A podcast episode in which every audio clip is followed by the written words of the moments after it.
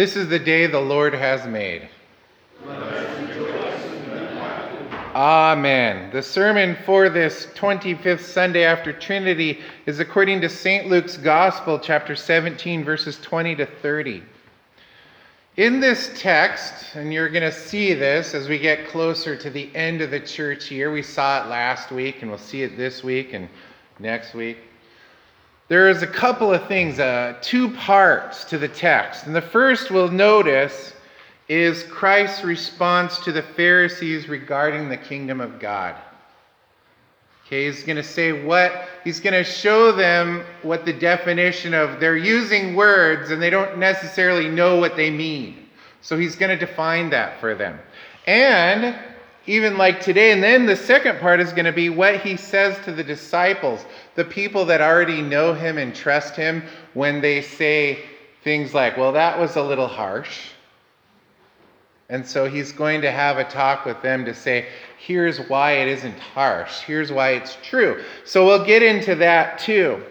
The first, the Pharisees asked when the kingdom of God would come. Now, the Pharisees believed that the kingdom would be almost a political kingdom.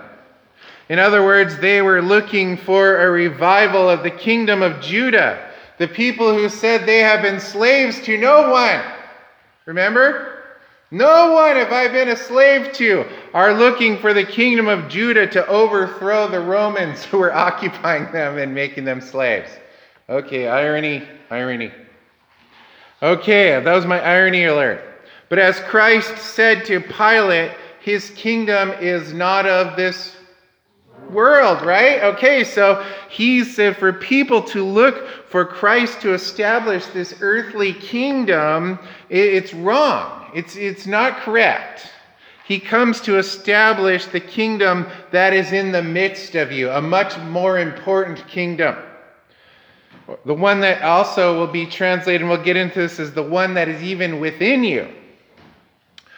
Which is it? Is it in the midst of you or within you? Well, various English translations go either way because Greek is very explanatory. It is very picky, and so there are different ways of looking at it, which on some ways you go, well, isn't that more confusing? First year of Greek, the answer is yes. But by the time you get to it, you go, no, and I'll tell you why. So it means among you, in the midst of you, in the middle of you. Then Christ is saying this if you want to see the kingdom, it is already here. Do not look for an obvious kingdom with armies, crowns, borders. My kingdom comes in hidden ways. It comes through baptism. It comes through the preached word. Especially, Jesus would say that it comes with Him. He is the king. And to be in the kingdom, you need to be with Jesus. This makes a lot of sense. The Pharisees were standing around Christ and they talked to him, so he said, The kingdom is among you. Because he was among them. He might as well have pointed to himself and said, What's got two thumbs and is the kingdom? So he wouldn't do that because he's not snarky. But he would say that the kingdom is here because I am here. He makes a lot of sense for this. The tenth leper, remember the tenth leper, recognized that the kingdom of God had already been in his presence in the person of Christ. He bowed down to the king because he saw who he was. And Jesus said, Well, didn't nine other people, weren't they? They didn't see. But the Pharisees refused to see, much like those nine. Even when Christ gave miraculous signs and preached his gracious gospel, they would not recognize him as the Christ, as the anointed one. The Messiah is what it is, where we get the word Messiah.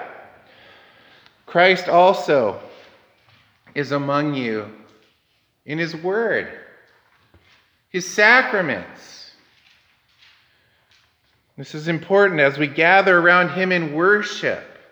We may ask, this is why worship is important, because it's the place where Christ, the King, where the kingdom promises to meet you, where we promise to be met by Jesus Christ, because it's His word we're reading, It's His gifts we're receiving. It's His house in which we gather. So it is His kingdom which is being proclaimed. So now let me get to that other translation option. The other way of translating this phrase is not just in the midst of you, but is within you, inside you. And it can be misunderstood as people thinking, does he mean our feelings? That is the way kind of America tends to go. We talked about this in Bible study a little bit today. What I feel must be true. If I feel that I'm in the kingdom of God, it does not matter if I go to church or live a godly life or repent of my sins, I'm feeling pretty good about myself. Even though the phrase can be misunderstood, the kingdom is still, in a sense, within you. The faith that receives Christ is in you. Even though faith is a gift of the Holy Spirit, He places it in your heart and in your mind. So the difference between a Pharisee and a disciple is really this the disciple has faith that receives Christ as King. The second part of this gospel concerns the suddenness of Christ's second coming. He calls it the day when the Son of Man is revealed. And remember how he talked about the days of Noah and the days of Lot? Now he's talking to the he's talking to the disciples. So it will be when Christ reveals himself. There will be eating, drinking, buying, selling, planting, building. What does that sound like? It sounds like life will be going on as normal. Things will be happening as we would expect them to happen.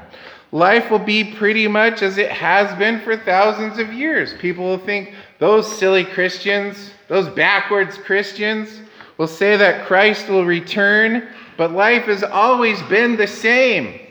And it will continue to be the same forever. So these unbelievers will go on in their false security that tomorrow is guaranteed the way it was today.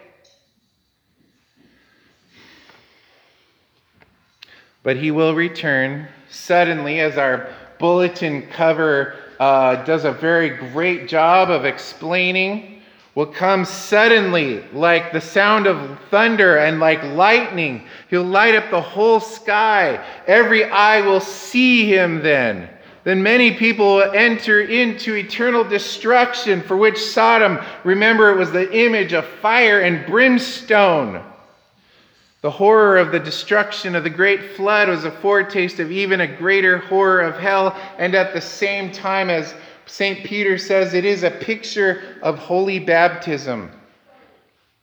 Evil is washed away, newness occurs. As it was, so is it with baptism. And baptism, which corresponds to this, St. Peter says, now saves you. So we see Jesus preaching in law and gospel. All this because they will be caught unprepared, uncaring, unknowing on the day. But all of us who are prepared, who have been repented of our sins, who indeed have the Holy Spirit, who trust in Jesus Christ our Savior, even though we are fallen and imperfect, broken sinners, we have this faith given to us by God which has no problems whatsoever. Holy Spirit doesn't need fixing. You and I do. So the faith, when God looks at you, He doesn't go, Let's see how you're doing there. And we're going to look at Him and go, Pretty bad. He's like, I'm not talking to you, I'm talking to the Holy Spirit. Yes, that is faith. I recognize that. That's from me. Oh, that's the blood of Jesus Christ covering you. That's outstanding. That's what I was looking for. Thank God we can all go, phew. See, he was looking at you and me.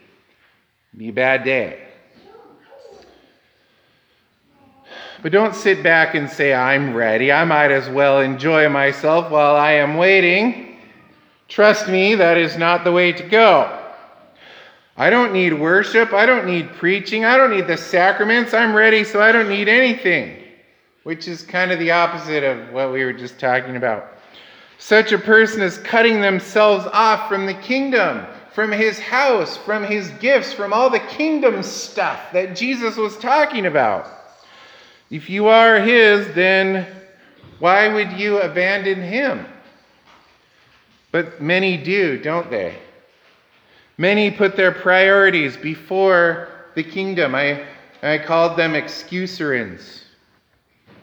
Will their faith survive their self inflicted fasting from this life, from this word? A better question is would you want to take the risk of starving to death? I don't think so. Since you love your king, go where he promises to meet you, go where he feeds you. Go where he wants to strengthen and preserve you in the one true faith. Make nothing more important than that.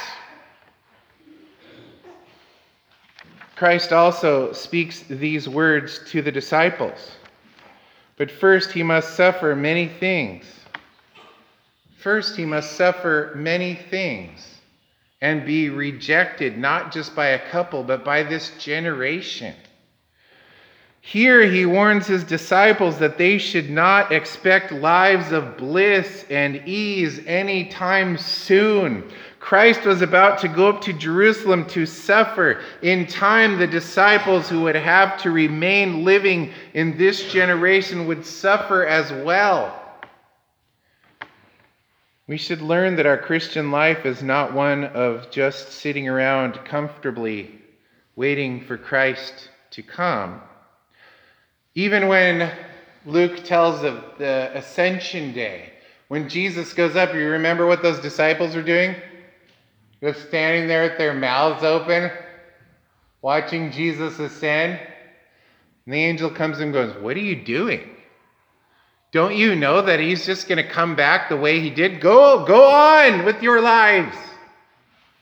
Get out of here. Break it up. Nothing to see here now. He even tells them to go about your lives. But don't go about your lives like you were as heathens. Set your mind to endure the burdens that we see in this world that does not love Christ. In this way, we live like Christ. He did not reject the suffering placed before him, he continued to the destiny of the cross, of the resurrection. The rejection he suffered from his own people hurt immensely. The rejection he suffered from his heavenly Father. My God, my God, why have you forsaken me? More than you can imagine.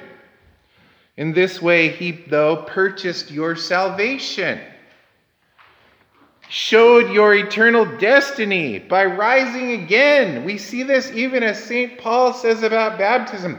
In baptism, if we died a death like his, we shall certainly be raised in a resurrection like his. Law and gospel. This beloved king may appear again at any time. He did so much for you, you cannot wait to see his face. He redeemed you, unworthy sinners, from destruction. You should be doomed as much as the people who were not in the ark, as the people who stayed behind when Lot left, who saw the waters coming and could not escape. And like Sodom, when the fire and brimstone, we're no better than they are. We can't look down on them. We're no different except for one thing What's that one thing? Jesus. Sunday school answer. That is what makes you and me different from the people in Sodom. That is what makes you and me different from the people outside of the ark. Jesus. Which is good because it's objective truth. It's not true just for this section or the guys in the back. It's true for anyone. If you have Christ, you have peace, you have hope, you have salvation. But Christ is your escape from Sodom, from the flood, Christ has rescued you from death and hell. We will welcome his second appearing with joy and gladness, and we're getting ready for Advent, which is a whole season dedicated to being excited about waiting for the return of Christ. It's not just about preparation for Christmas morning, but the preparation of the one who has come at the Nativity to come again and rescue us from this vale of tears. We will welcome the second appearing, the second advent with joy and gladness because he has won for you an eternal kingdom without sin, without sickness, without death, without pain, without tears. The reason we say, This is the day the Lord has made. Let us rejoice and be glad. Amen. Please rise.